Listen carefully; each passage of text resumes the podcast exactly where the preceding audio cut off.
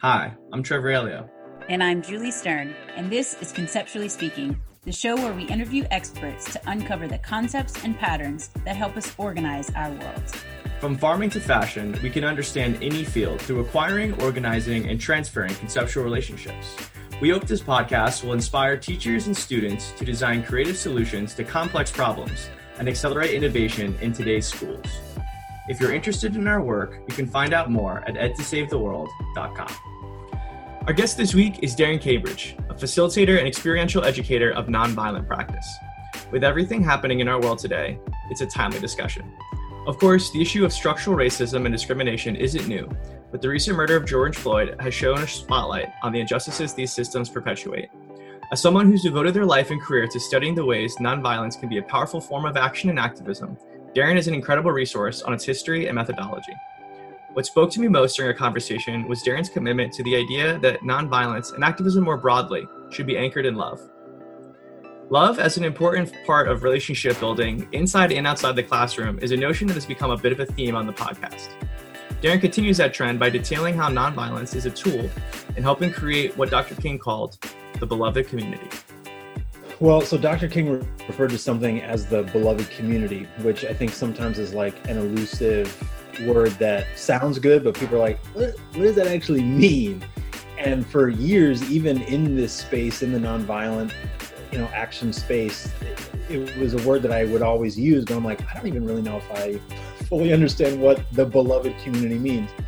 So just talking with lots of people who um, have been on the front lines of, of movements and have been studying this, the concept is that nonviolence is about creating a world where everyone can live up to their potential. And acts of violence are when someone's potential is not allowed to flourish or blossom or actualize. And the beloved community is a is a is a moment and is a time and is a goal where wherever we are, we know that everyone in that space is living up to their potential. With many young people's rising interest in community and anti racist activism, this episode will provide a ton of tools and insight on how people can organize and advocate for change in meaningful, impactful ways. As we mentioned in the episode, there's a big difference between merely adopting the aesthetics of activism and racial justice and working to make it a reality. We hope you'll enjoy. Our guest today is Darren Cambridge, an educational creative producer and facilitator who has cultivated his career in the field of peace building, international education, nonviolent action, civics education and engagement, and community organizing. We're glad to have you, Darren. Good. Thanks for having me here. Awesome. So, to kick us off, can you start to us about how you facilitate learning experiences about nonviolence? Yeah, so I think um, one thing that I've always held true to in terms of facilitation with nonviolence or any topic for that matter is that it's experiential, mm. um, meaning that we start with and leverage the experiences of the participants that they're mm. bringing into that space. Um, and yeah, I mean, experimenting with those, um, recognizing that there's a lot of knowledge that already exists within those who have come to quote learn something mm-hmm. and that a lot of the learning and discovery of whatever topic should really come from them and my mm-hmm. role as a facilitator in many ways is to set up opportunities and spaces where that discovery can occur and then kind of get out of the way i think the mm-hmm. more that those aha moments or those insights those contributions come from the voices of the people in that space the more successful i deem myself to be as a facilitator. And uh, I just want to share for our listeners that Darren and I met many, many years ago at the Close Up Foundation, where we did civic education together. Um, and then, sort of, you went on to get your master's degree in peace studies and nonviolent action. And and I think, are you still an adjunct professor at American University? Yeah, so I, I took a little bit of a hiatus from that, uh-huh. but then I'm now returning back in October, actually. So okay, awesome, awesome. Well, I, you know, just for me, the idea of nonviolence you know, I, as a kid, I studied the civil rights movement. You sort of learned basics of it was almost like a comparison of Martin Luther King versus Malcolm X. And that was just sort of this comparison that people made. Of course, now the idea of nonviolence is back into the mainstream sort of uh, lexicon and making us think about it. And I also read this book by Mark, I believe Mark Kurlansky called "Nonviolence: The History of a Dangerous Idea." And I just yeah, remember yeah. thinking, "Wow, that that subtitle is so cool. I have to I have to pick up this book." Um, and so, if you could tell our audience, what are sort of what are the three words we always like to on this podcast, sort of boil things down. So if we had to boil down nonviolence to three words you shared with us before we started recording, but I'd like you to share with our listeners now. What are your three words? Yeah, so I thought long and hard about this. Mm-hmm. Not an easy task, but the three that I that I settled on were one planning, mm. Two discipline, mm-hmm. and three love. Love. Wow, that's so cool because we had a previous guest uh, who talked about love as well. We kind of unpacked love on one of our last podcasts, so I just I, I, think it's really cool that we have another person who has that that word. Um, so let's start with planning why is that a concept and what does sort of that mean for you so that kind of resonated at the top for me because when i like you julie grew up you know learning about the civil rights movement maybe some other nonviolent struggles but mostly the civil rights movement and going into college felt like i was pretty informed about it mm-hmm. and i took a class called the geography of peace this was my junior year i believe of college undergraduate school and um, in that class, we read a book called A Force More Powerful. And then there's a documentary series also called A Force More Powerful that chronicles the history and stories of nonviolent movements throughout the 20th century. So it looks at everything from Danish resistance to Nazi occupation during World War II, um, obviously India's independence struggle against the British Empire, part anti-apartheid movement in South Africa, and the civil rights movement, et cetera, et cetera. So when we read the chapter and we watched the episode on the civil rights movement, that's when I had this mind-blowing kind of learning experience where I recognized that I didn't really didn't really know that much about the civil rights movement and and um, and nonviolent action. What I learned was that when we, the collective we, I think generally most people learn about the civil rights movement, they look at moments. They look at um, you know there's images there's footage of there are these people in the streets demonstrating and this is happening or there are these people sitting at a lunch counter and this is happening and something happened and then there's some type of result but what you don't see because it's not that sexy to film it or report on it is all the planning that went into all those moments that made those moments possible so i'm reading this book of force more powerful and i'm learning about a man named reverend james lawson who's a methodist minister that Dr. King referred to as the mind of the movement. So we all know about Dr. King, and he was like, you know, the leader, one of the leaders of the civil rights struggle. There are many others, obviously, that put all of this stuff in into action and strategizing. And Reverend Lawson was was like the guy. He had actually gone, took a steamer ship to India in the mid '50s, um, and many black intellectuals and theologians had actually traveled to India because they were hmm. curious about what did Indians do alongside Gandhi to get rid of the British Empire. Um, and those back in the United States building the civil rights struggle said, this is a method that we want to try and use, but we want to know more about it. So when Reverend Lawson returned, he was one of those individuals, those black intellectuals um, that Dr. King reached out to and said, come and, and teach us and all of our activists about the history and the strategy of, of nonviolent action. Anyway, point being that um, when I watched this documentary and the the episode was about the Nashville lunch counter sit-ins, is that there were like weeks and months of planning that went into that campaign.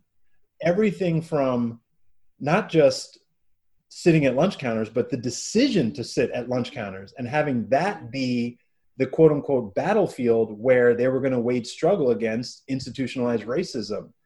And that started all the way back with organizers and activists coming into Nashville. That was not necessarily their town, but they're organizers. They come there and say, all right, we need to understand how people in this town in this moment are living, breathing, experiencing, and how they're feeling the impact of institutionalized racism and segregation. I mean, it was everywhere. So you could have look, you could see it in movie theaters and restaurants and businesses and et cetera, et cetera. And so they would have like like days and days of listening sessions with people in the community who lived in Nashville. And they would all share here is how I am experiencing racism in this city. And everyone would share, they would bear witness. And Reverend Lawson, uh, I've, I've worked with him. He's still alive. I've worked with him and, and uh, at a previous job. And he has told me this story because it doesn't appear in the documentary, but um, it has stuck with me is that he goes, it was in these listening sessions where it became clear to us that the battlefield where we were going to wage nonviolent struggle against racism was the lunch counters. And the reason that came up was because it was when women and mothers stood up at these listening sessions and said, you know, where I experience racism the most and it is the most hurtful is when I take my hard earned money, my family's hard earned money, I go to a department store, I give them that money so I can buy clothes and shoes and other things for my house and my family. I've been on my feet all day and I am not offered the dignity and respect to sit down at a lunch counter and have a cup of coffee. Everybody else's, every other white woman, every other white mother who's there has that, is given that respect. But as a black woman, I'm not. And Reverend Lawson said in that session, you could see everyone being like, wow, of all the experiences that people have shared, this one just was this ripple effect across the room because everyone has a mother. And the idea of a mother being disrespected when they're trying to provide for their family and they, they're not able to sit down, people are like, that's where we're going to go. That's our first step because there were there was enough energy around that as a battlefield that people could rally around. So the planning came around just listening to people. It wasn't just one day 15 kids decided to just sit at the lunch counter because they were pissed off. No, there was like a whole listening session behind that.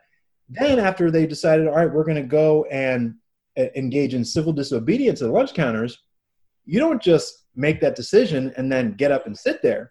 You sit down and you realize, okay, here's what could potentially happen when we do this. And let's actually figure out and role play how we're going to respond when the police show up, when racist thugs show up and start yelling at us, spitting on us, you know, punching us, physically abusing us. Here's what, happens when we potentially get taken to jail. Um, you need to think about how you're going to function in those situations before you're put in that situation in real life. So the documentary does show these these um, workshops in these church basements where these young people are figuring out, all right, what do we do if this happens? What do you do if this happens? It's just like the military. You game out all these situations so that when you're in there for real, you have already created some type of mental response and physical response around, all right, if this happens, we do this. If this happens, we do this. So for me, that was mind blowing because I realized there is a military like planning and strategizing that goes into waging a nonviolent campaign from mm. the sit-ins to the bus boycott to the freedom rides mm. to present day struggles against you know uh, fighting climate change and all these mm. things it's not just random acts of nonviolence they are planned I love that. There's so much swirling through my mind, but I think what you just said reminded me of what's in that Kurlansky book about um, that you you have there's no there's no real word in the english language for nonviolence because it's not quite the same thing as peace i do you you just jog my memory because it's been a, several years since i read that book um because and that's kind of why because we first sort of approached you we said well you could either talk about peace studies or nonviolence and i said i want to talk about nonviolence because it's it's slightly different than peace um, the peace is sort of the absence of violence and nonviolence. I love that you make this uh, connection to being as disciplined and as planned out and, and as much foresight and forethought as the military. That's super interesting. And you sort also you connected the idea of planning and the listening sessions to what you originally started out as a facilitator. You're always trying to go in and listen to the knowledge that your participants bring to any training session. I could definitely get better at that. Listeners, I know that's a space I can grow in um, of of doing more of those sort of listening sessions and and taking people's people's knowledge as they come into our workshop settings. So I love that. I think probably what is the big shift, if you're saying planning, discipline, I don't know if we want to talk a little bit more about this one because you already did, but I, I imagine the big shift between the military and nonviolence is your third concept, which is love. Mm-hmm. Um, and so, where, where, why did you settle on that word? On love? Yeah. Well, so Dr. King referred to something as the beloved community, which I think sometimes is like an elusive um, word that sounds good, but people are like, what, what does that actually mean? Mm. And for years, even in this space, in the nonviolent, you know, action space, it, it was a word that I would always use, but I'm like, I don't even really know if I fully understand what the beloved community means. So, just talking with lots of people who um, have been on the front lines of, of movements and have been studying this, um, the concept is that, for me, the way I understand it is that nonviolence is about a, creating a world where everyone can live up to their potential. And acts of violence are when someone's potential is not allowed to flourish or blossom or or actualize and the beloved community is a is a is a moment and is a time and is a goal where wherever we are we know that everyone in that space is living up to their potential. Um, and so that's i think the beloved the love part of the beloved community is, is part of that. The other reason that i settle on love too is that um, and we're seeing it now with movements black lives matter movement um, movements for racial justice there's a lot of righteous indignation in the face of the injustices that people predominantly black people face in this country at the hands of police and you see folks in the streets very angry very upset and initially people might look at that depending on what angle you're looking at it as as oh, these people are angry and that's a negative thing. No, actually, people are angry because they, they have so much love for their brothers and sisters. They have so much love for their community. So to see people treated that way, the love is actually expressing itself in what folks see on television that comes out as anger. But it's not anger out of, uh, maybe part of it is out of hatred, but I think the root of that when we're talking about nonviolence is you have so much love for your people mm. or for your community that you develop this righteous indignation and that mm. is the fuel that allows people to do the planning be mm. disciplined put themselves at risk um, because they realize they want to get to that beloved community uh, I love that idea of love as fuel to contribute and lead to um, both discipline and what was the uh, and planning um, the the sort of motivating factor. And I think that you also talk a lot about this idea of community, which is something that I feel like is kind of absent from a lot of the discussion that I see when it comes to um, whether it's, it's protests or nonviolence, because we live in such a globalized world and we, we take in so much and see so much of the things that are happening through our screens. This idea that we can begin or should even begin um, our, our work in a community where we you know are, are, aware of the people in that community the norms of that community the sort of like cultural context um, so can you talk about the the importance of sort of anchoring or centering that love discipline and planning in a community space yeah so uh, this reminded me of one of my former colleagues at the u.s institute of peace um, jackie wilson. She said something that I think speaks to this, which is as an organizer, as an activist, or someone in this more globalized world, as you described it, when you're addressing an injustice or you're fighting for a cause at a local or community level, you as an organizer can plant a seed, but that seed can only grow with the sunlight that shines in that community and the water that rains in that community. Wow. Mm. Once you leave, that's what it relies on. Mm. So if you don't have the buy-in or you don't have the passion from that community, you can plant a seed, but it's not going to do anything. And so, yeah, that sunlight, that water, that rain has to come from that local local community. And um, however you frame a struggle or whatever tactics or strategies you might um, work with the community to plan and implement, uh, they have to be all in on it. Otherwise, it's it's not going to go anywhere. Mm. Uh, when you mentioned about the love for your your your neighbor, your your brother, your fellow uh, person of color, for in this example that you gave, um, sort of causes this rage. It did make me make some parallels to the military, actually, because there there is this fraternal um, sort of brotherhood among all the people that I know in the military. So that that's super interesting because I ended up I initially thought that was different. And then when you talked more about it, I thought, oh wait, no, it's it's more it's more similar than I previously thought. So I really appreciate that. I'm wondering if um, you shared all this, you know, backstory of the civil rights movement and this, you know, going to India, things of things of that nature, either with Black Lives Matter or any other modern day issue. Do you see people seeping themselves in nonviolent um, sort of philosophy and action? Do you see them sort of doing the same the same level of rigorous training about about movements that have gone before them? Um, do you see it as organized or as as much of uh, a, a piece of this strategy?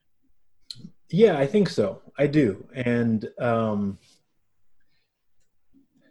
I think that a lot of the challenges that these movements face are around the portrayal of them that is oftentimes out of their control. And the civil mm. rights movement and movements, even not just the civil rights mm-hmm. movement, other movements have always struggled mm-hmm. with this. Is that they might be planning and they might have these principles, and the mm-hmm. vast majority of people may be on board with a certain approach, but mm-hmm. what gets covered and how it's portrayed to everybody else is something very different. Mm-hmm. Um, so yeah, obviously now in hindsight, Dr. King is like this great guy, and he's got this big monument in DC. But you know, the years leading up to his assassination, he was like one of the least popular men in the United 100%. States. One hundred percent. He, he was wiretapped by the FBI. I think most yeah. people don't know that, uh, but because we we sort of have this picture of him that now is super cuddly, but uh, no, he was he was very much watched by by the federal government.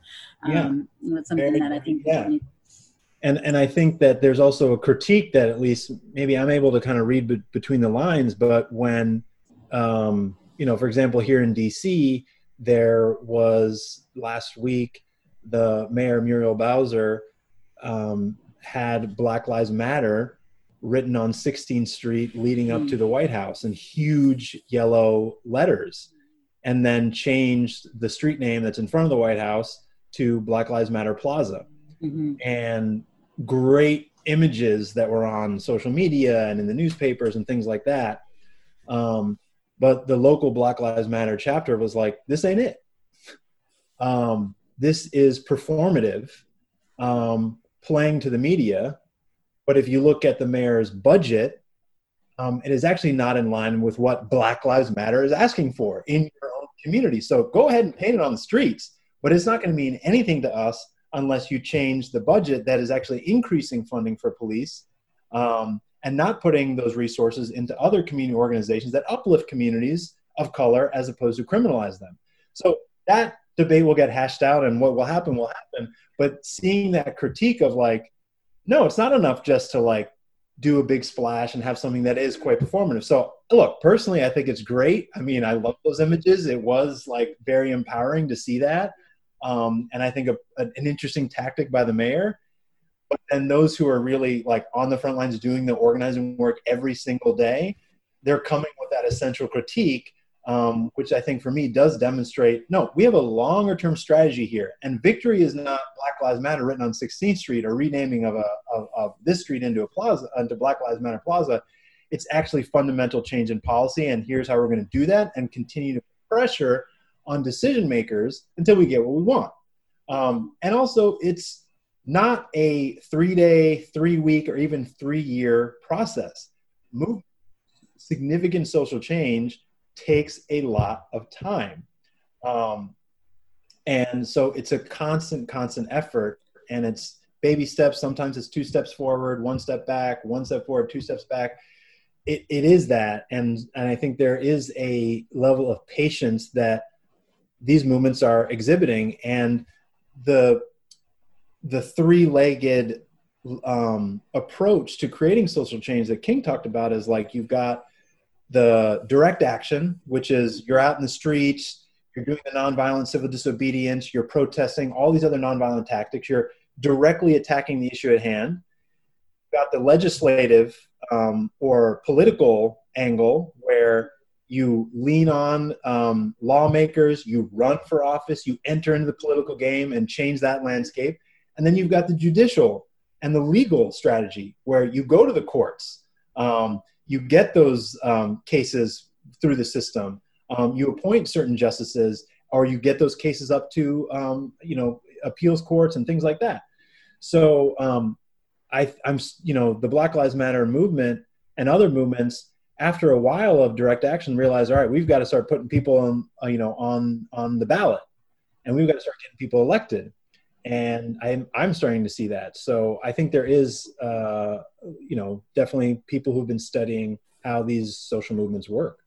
That term performative is one that I've been thinking a lot about lately especially like with everything happening with COVID and, and people, their ability to interact and engage with the movement in a wider context often is digital.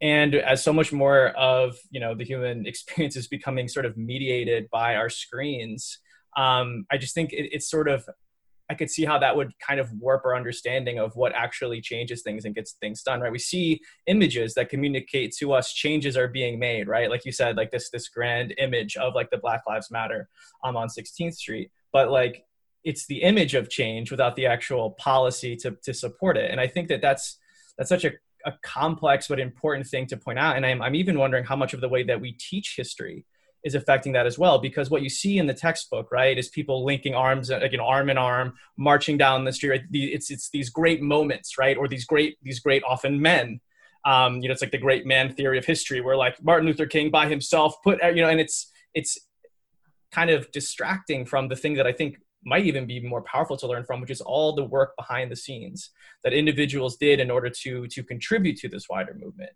so, what are some things and, and maybe some steps or some trends you've been seeing that point to people realizing? I think you just kind of started to give an example there of like the the real power and influence of of policy and policy that's anchored in a community and has like sort of a targeted um, aim to really change um, our our you know system of white supremacy as it is. Yeah, well, I think the whole defund police, which you know people can critique that however they want, whether it's what they're actually calling for or the slogan for it, um, which I think some people find confusing or what have you. There's some interesting conversations going on around that, but that's very much a community-based effort. I mean, policing um, and any consequences that police make are a very much a local decision, and so there's a lot of efforts around greater attention being given to very local elections county supervisors, mayors, district attorneys, things like that. That even for myself, it's like I couldn't name any of them in my own community as we sit here today. Right yeah. now, if I lived in a community that was constantly being over policed, I would like to think that I would pay more attention to that. But I think that's something that is a shift that I'm starting to notice as I follow this primarily through social media. Um, mm-hmm. Is that there is this emphasis of like, hey, elections are coming up. You are angry because you have so much love for your community here's how you can actually shape your community through your voice. Those those mechanisms are there. It's just you know in some ways people are discouraged from participating in them.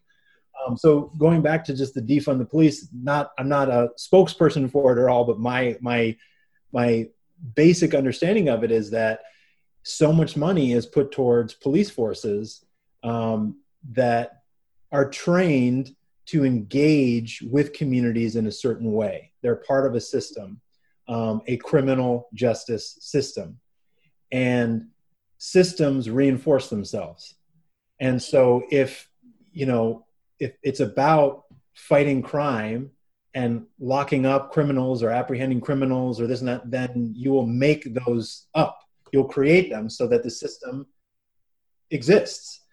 Um, if you shift some of that funding to organizations, as I said earlier, that uplift communities as opposed to criminalize them, there's no shortage of organizations, be they nonprofit, faith based, community based, that are there to address some of the issues that um, that uh, harm communities or that communities struggle with that too often are handled by the police, whether it's mental health or poverty and homelessness or um, you know issues in the home that police are not trained to deal with those things. And i think you would probably find many police officers who are like this is not what i signed up for. Um, and i have training to do x y and z but x y and z is not fit to deal with a b and c. When there are many organizations that are um, where people are trained to deal with a b and c and if they had actually more funding have a greater reach it's balancing out how cities and municipalities decide how that money is spent. And I think the time has finally come where that is being articulated in as clear of a way as possible. um, and hopefully we'll see some change over the next you know five or so years that's right. It's really about the social safety net. That's what I try to try to emphasize to people who hear the phrase "defund the police" and they get really scared. Um, it's about it's about uh, a social safety net. They, people shouldn't have to choose between m- medicine and food, um, for example. And then they're gonna re- if you have to choose between medicine and food, you're gonna resort to some some shady things in order to to sort of have both. Uh, that that's that's basic human human need. Um, but I want to go back to you saying sort of that love is is this I'm I'm I am, I'm forgetting exactly what you said the opportunity to realize your potential is that what you said it was? Yeah yeah. Um, and about the I do want to just add a little insert about the defund the police. The best article I've read was by a, a, Georgetown professor in the Washington Post and I can't remember the name of the article or the name of the, the the person who wrote it but you could probably Google listeners Washington Post Georgetown professor defund the police. I think it was called defund the police what it what it means and what it doesn't. Um, and so that was a really great article. But going back to this idea of love and the opportunity opportunity to realize your potential. Um, I'm wondering if you could speak to because a lot of our listeners are teachers, as like a parent, because you're a parent, as as a facilitator. Um, what are some ways in which we um, maybe unconsciously behave in a more violent way, and what are some some things that you have become more conscious of um, after studying sort of nonviolence? Some things that that maybe I, I haven't thought of. Yeah, so we use violent words all the time. There's mm. a lot of analogies, phrases, and sayings that talk about, you know, oh, you're killing it, or mm. kill two birds with one stone. Mm. It normalizes words that create harm and pain. Mm. Mm. And so when you hear that, you know, all the time, I think it just it lessens what that actually means. Mm. Um, so I never say kill two birds with one stone. I always say hatch two birds from one egg it's the mm. same idea, but it's mm-hmm. about giving life. It's about giving mm-hmm. birth. It's not about extinguishing life or, or killing anything. Mm. Um, and you know, at least right now, it's enough of a shift where people will ask the question like, "Oh, that's interesting," and so it opens potentially up a quick little conversation around, mm-hmm. mm-hmm. you know, let's make an analogy that's life giving and life affirming as opposed to killing it. So, mm-hmm. um, so that's one thing. Um, I think there's also just being real with kids, whatever age they may be, and now there's developmentally appropriate ways to uh, introduce certain concepts to mm. kids, but mm-hmm. I think you both would agree that kids are a lot smarter than we give them credit for, and they're able to be introduced to complex, uh, scary um, concepts at a much earlier age. And so when it comes to what it means to kill something or to die, um, we can be real about that that someone's heart stops and they stop breathing. Um, and as opposed to just kind of like oh they move on or they go to sleep forever or something like that. It's like no this is death and killing like me. Um, we can talk about what it means when someone is losing a family member um, because again they were in armed conflict and you know something along those lines. I had i interviewed somebody actually for another podcast and this is a perfect example. He um, was one of the original organizers and founders of uh, Earth Day. So back mm. in 1970, I believe it was. You need to go back and look at it. But anyway, he told the story about um, when his sons were in middle school, I think, uh, and this was during the first Iraq War, Gulf, um, yeah, the first Iraq War, and his sons had come home and that day at school i guess it had been announced norman schwarzkopf or whatever uh, george the first bush was like oh we're victorious. Like we have defeated saddam hussein or whatever. So his sons come home and they get out of the car they get off the bus or whatever and they're like dad dad like we won we won. Like isn't that great? They're celebrating that america won this war. And he didn't mirror back that excitement and joy and celebration of winning a war. He was like, Well, winning, like, let's talk about that. So he goes inside and he goes, Okay, boys, I want you to um, take out, and I don't remember the exact numbers, but he's like, How many uh, people, how many soldiers died in this war?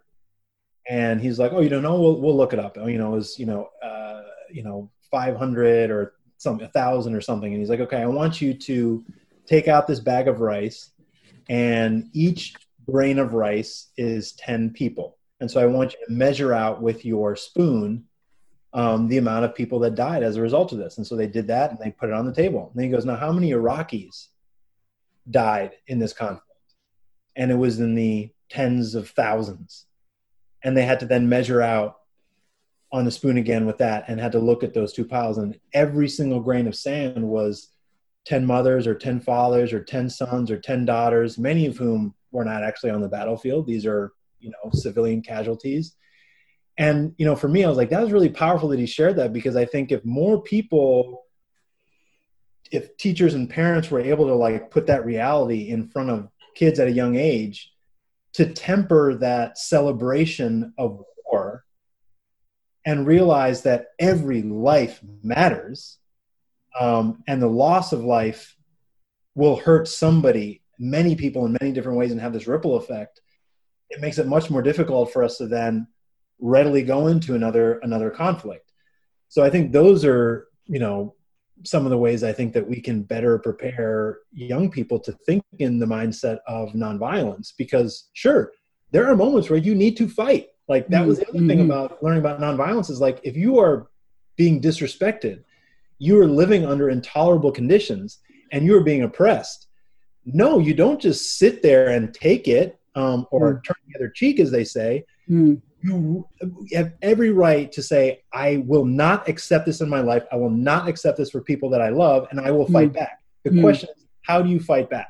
Mm. nonviolence is a way to wage struggle that does not mm. rely on hurting, harming other people that have these long term ripple effects. Wow, thank you for clarifying that because that's enormous. I think many people think, uh, myself included, that nonviolence is yeah, like the opposite of violence. It is a it is a method for fighting for what you want. Um, and so I think that that's a really good, important clarification. And you're reminding me of sharing that story um, just for a four and six year old perspective. My little boys, um, they I, I, I I joke with my parents. I'm like, my kids are Buddhist because I talk about how things are. This is a living thing. A moth is a living thing. An ant is a living thing. And we, I do have those conversations with them. So where now we saw a silverfish in in the bedroom the other day. Those little tiny insects. I would have just smashed it.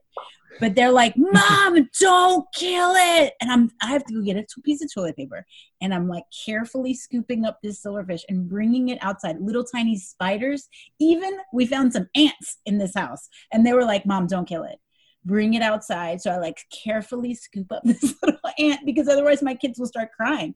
Um, but it just it does go to show how it is innate to care for living things um, and if we foster that wow just imagine what what kind of a world it was and so so even in my busy busy life right now it takes me way more time to scoop up an ant and carefully bring it outside uh, but I want to nurture that in my boys, I, especially two little boys. I'm very conscious of them um, being there. They're quite naturally aggressive, um, and so I'm very conscious of them trying to nurture those moments of gentleness that I think is is is really great.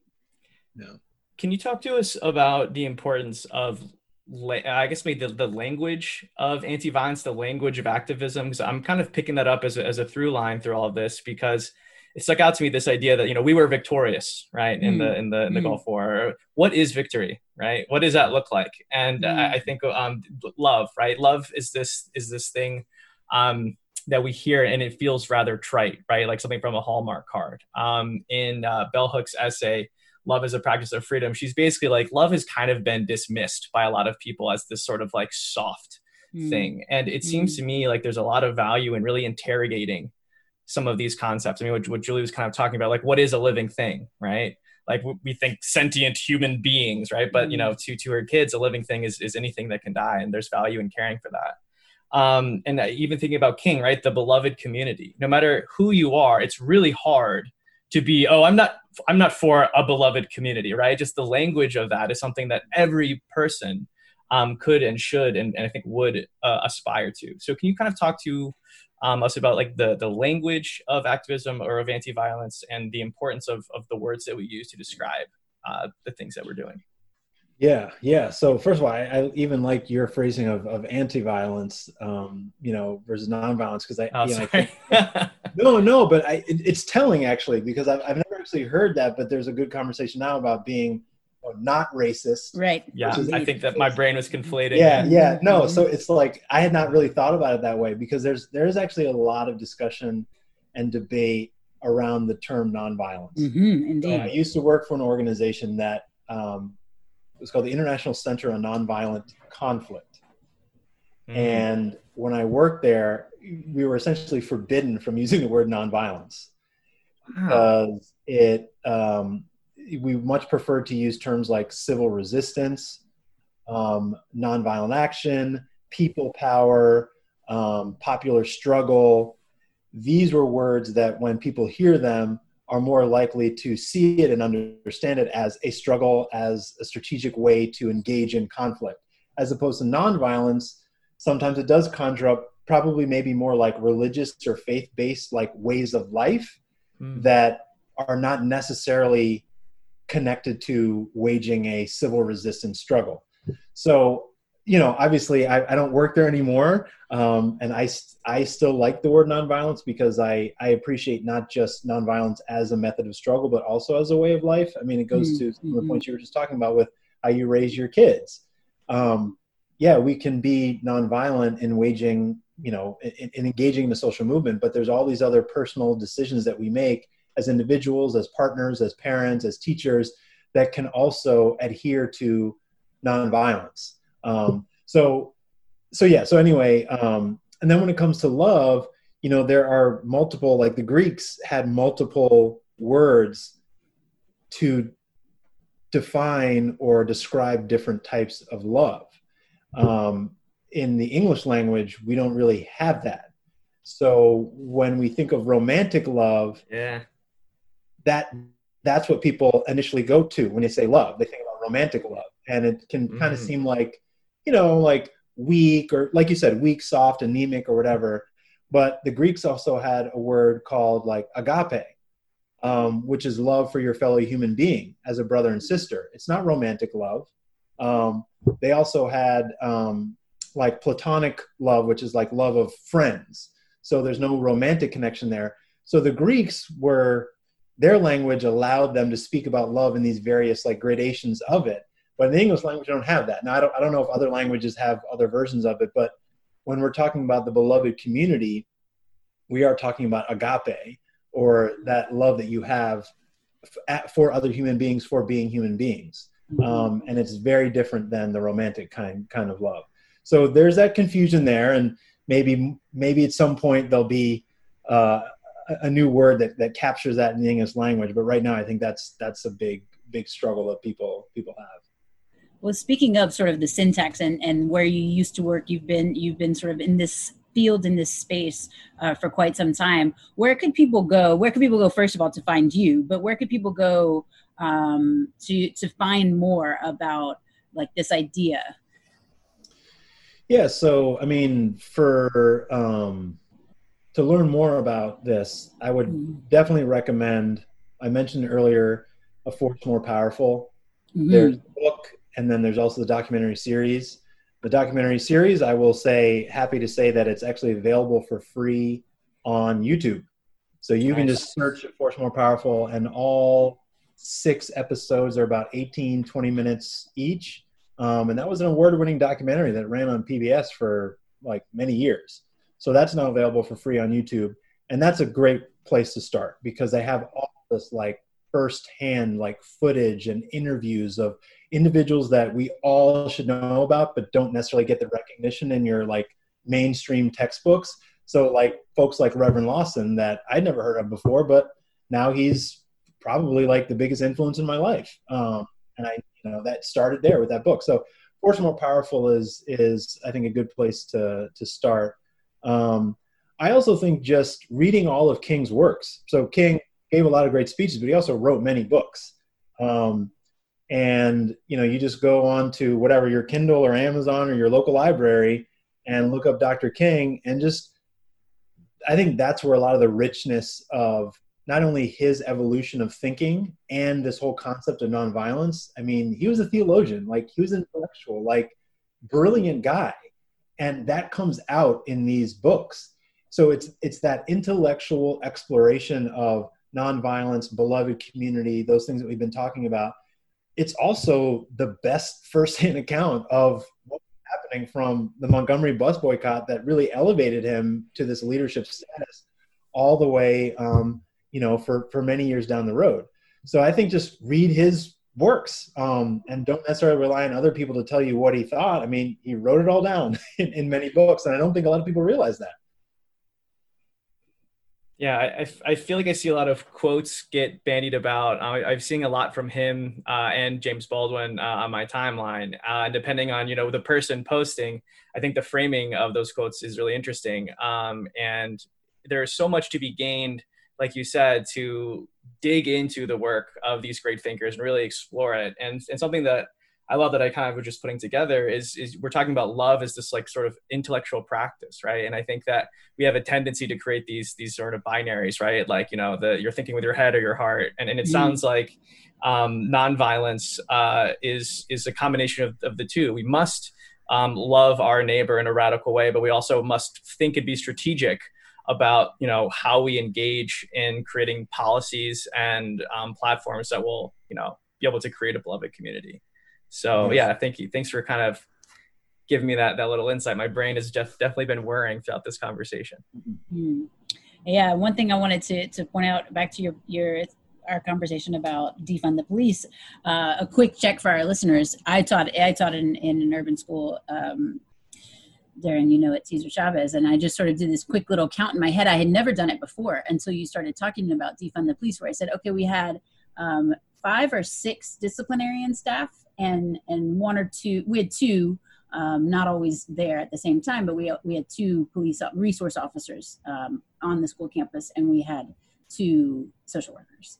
Um, and so that's just a, a, very clear example there of where the, where the balance of salaries is going at a school um, is going to the discipline staff who really just gave kids attention, suspended them, things of that nature. And there was only two people who were uh, having those conversations about about trauma, about mental health, and things of that nature. So I think it's it, for for our listeners to do a quick check: how many sort of disciplinarian employees are at your school, and how many more mental health and other support staff.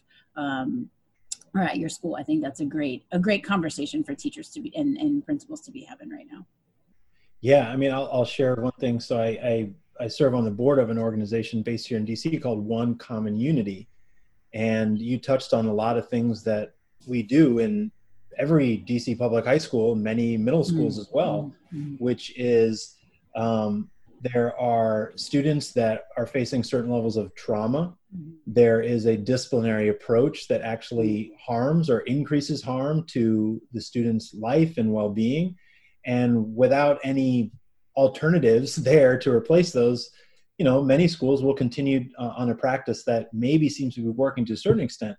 But so the example I want to give is that One Common Unity, not in all schools, but in some schools, they've instituted intention rooms.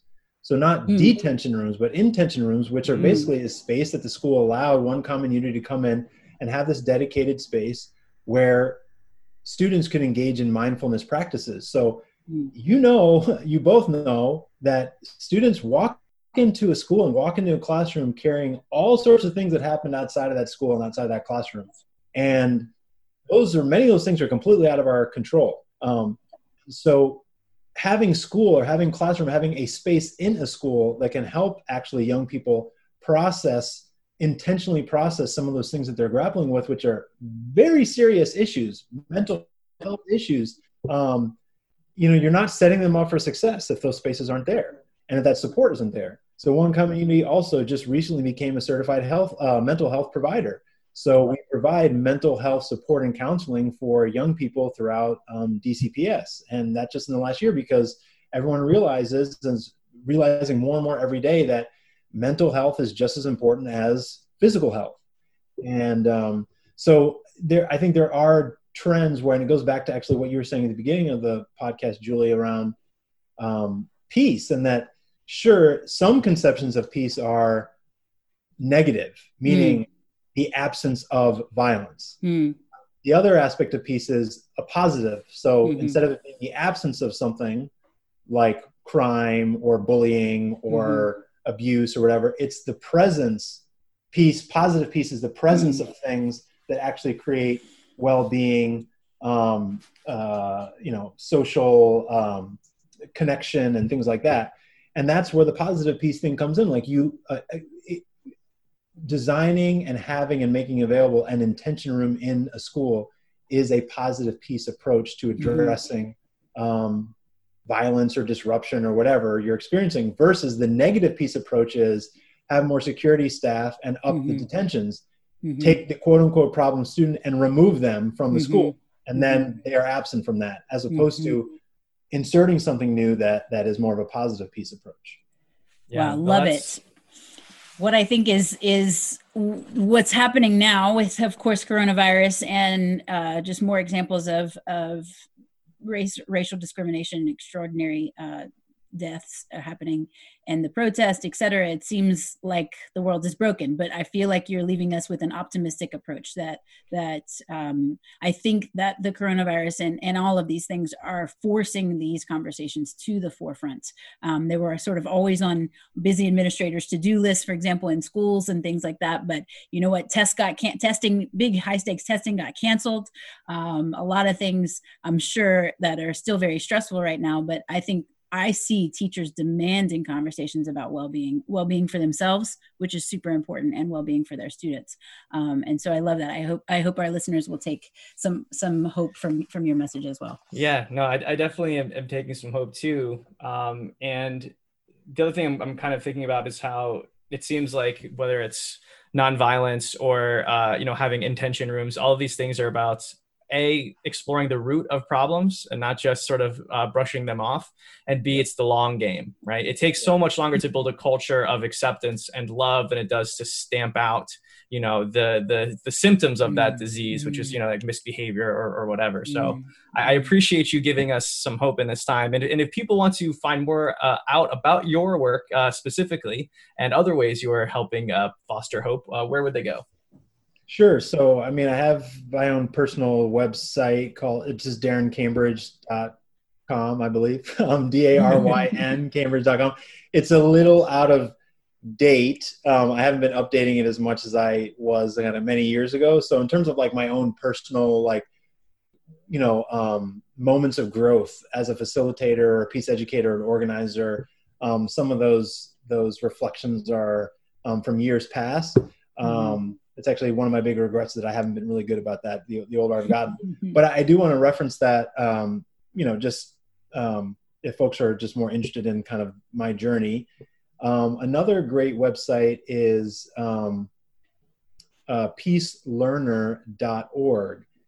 Um, and that is a website that I created many, many years ago when I was teaching a peace education class for in service and pre service teachers Mm. And so some of the modules and resources that we use in conversations and questions that we've asked each other on this topic are on that website.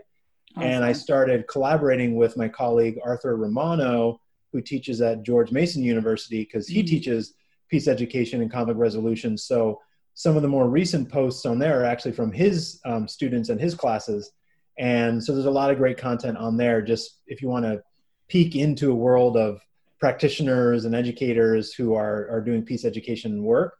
So that's another good place to go. And then, um, yeah, I mean, I'm on Instagram, but if I don't know you, I probably won't. uh, probably won't accept. Um, and then I'm on Twitter, but not at, also at Daryn Cambridge. It's all Daryn Cambridge across all social media. Um, I'm not a big, uh, not as big of a Twitter person as I used to be, but but I'm I'm still still on there. So those are some places that that you could go.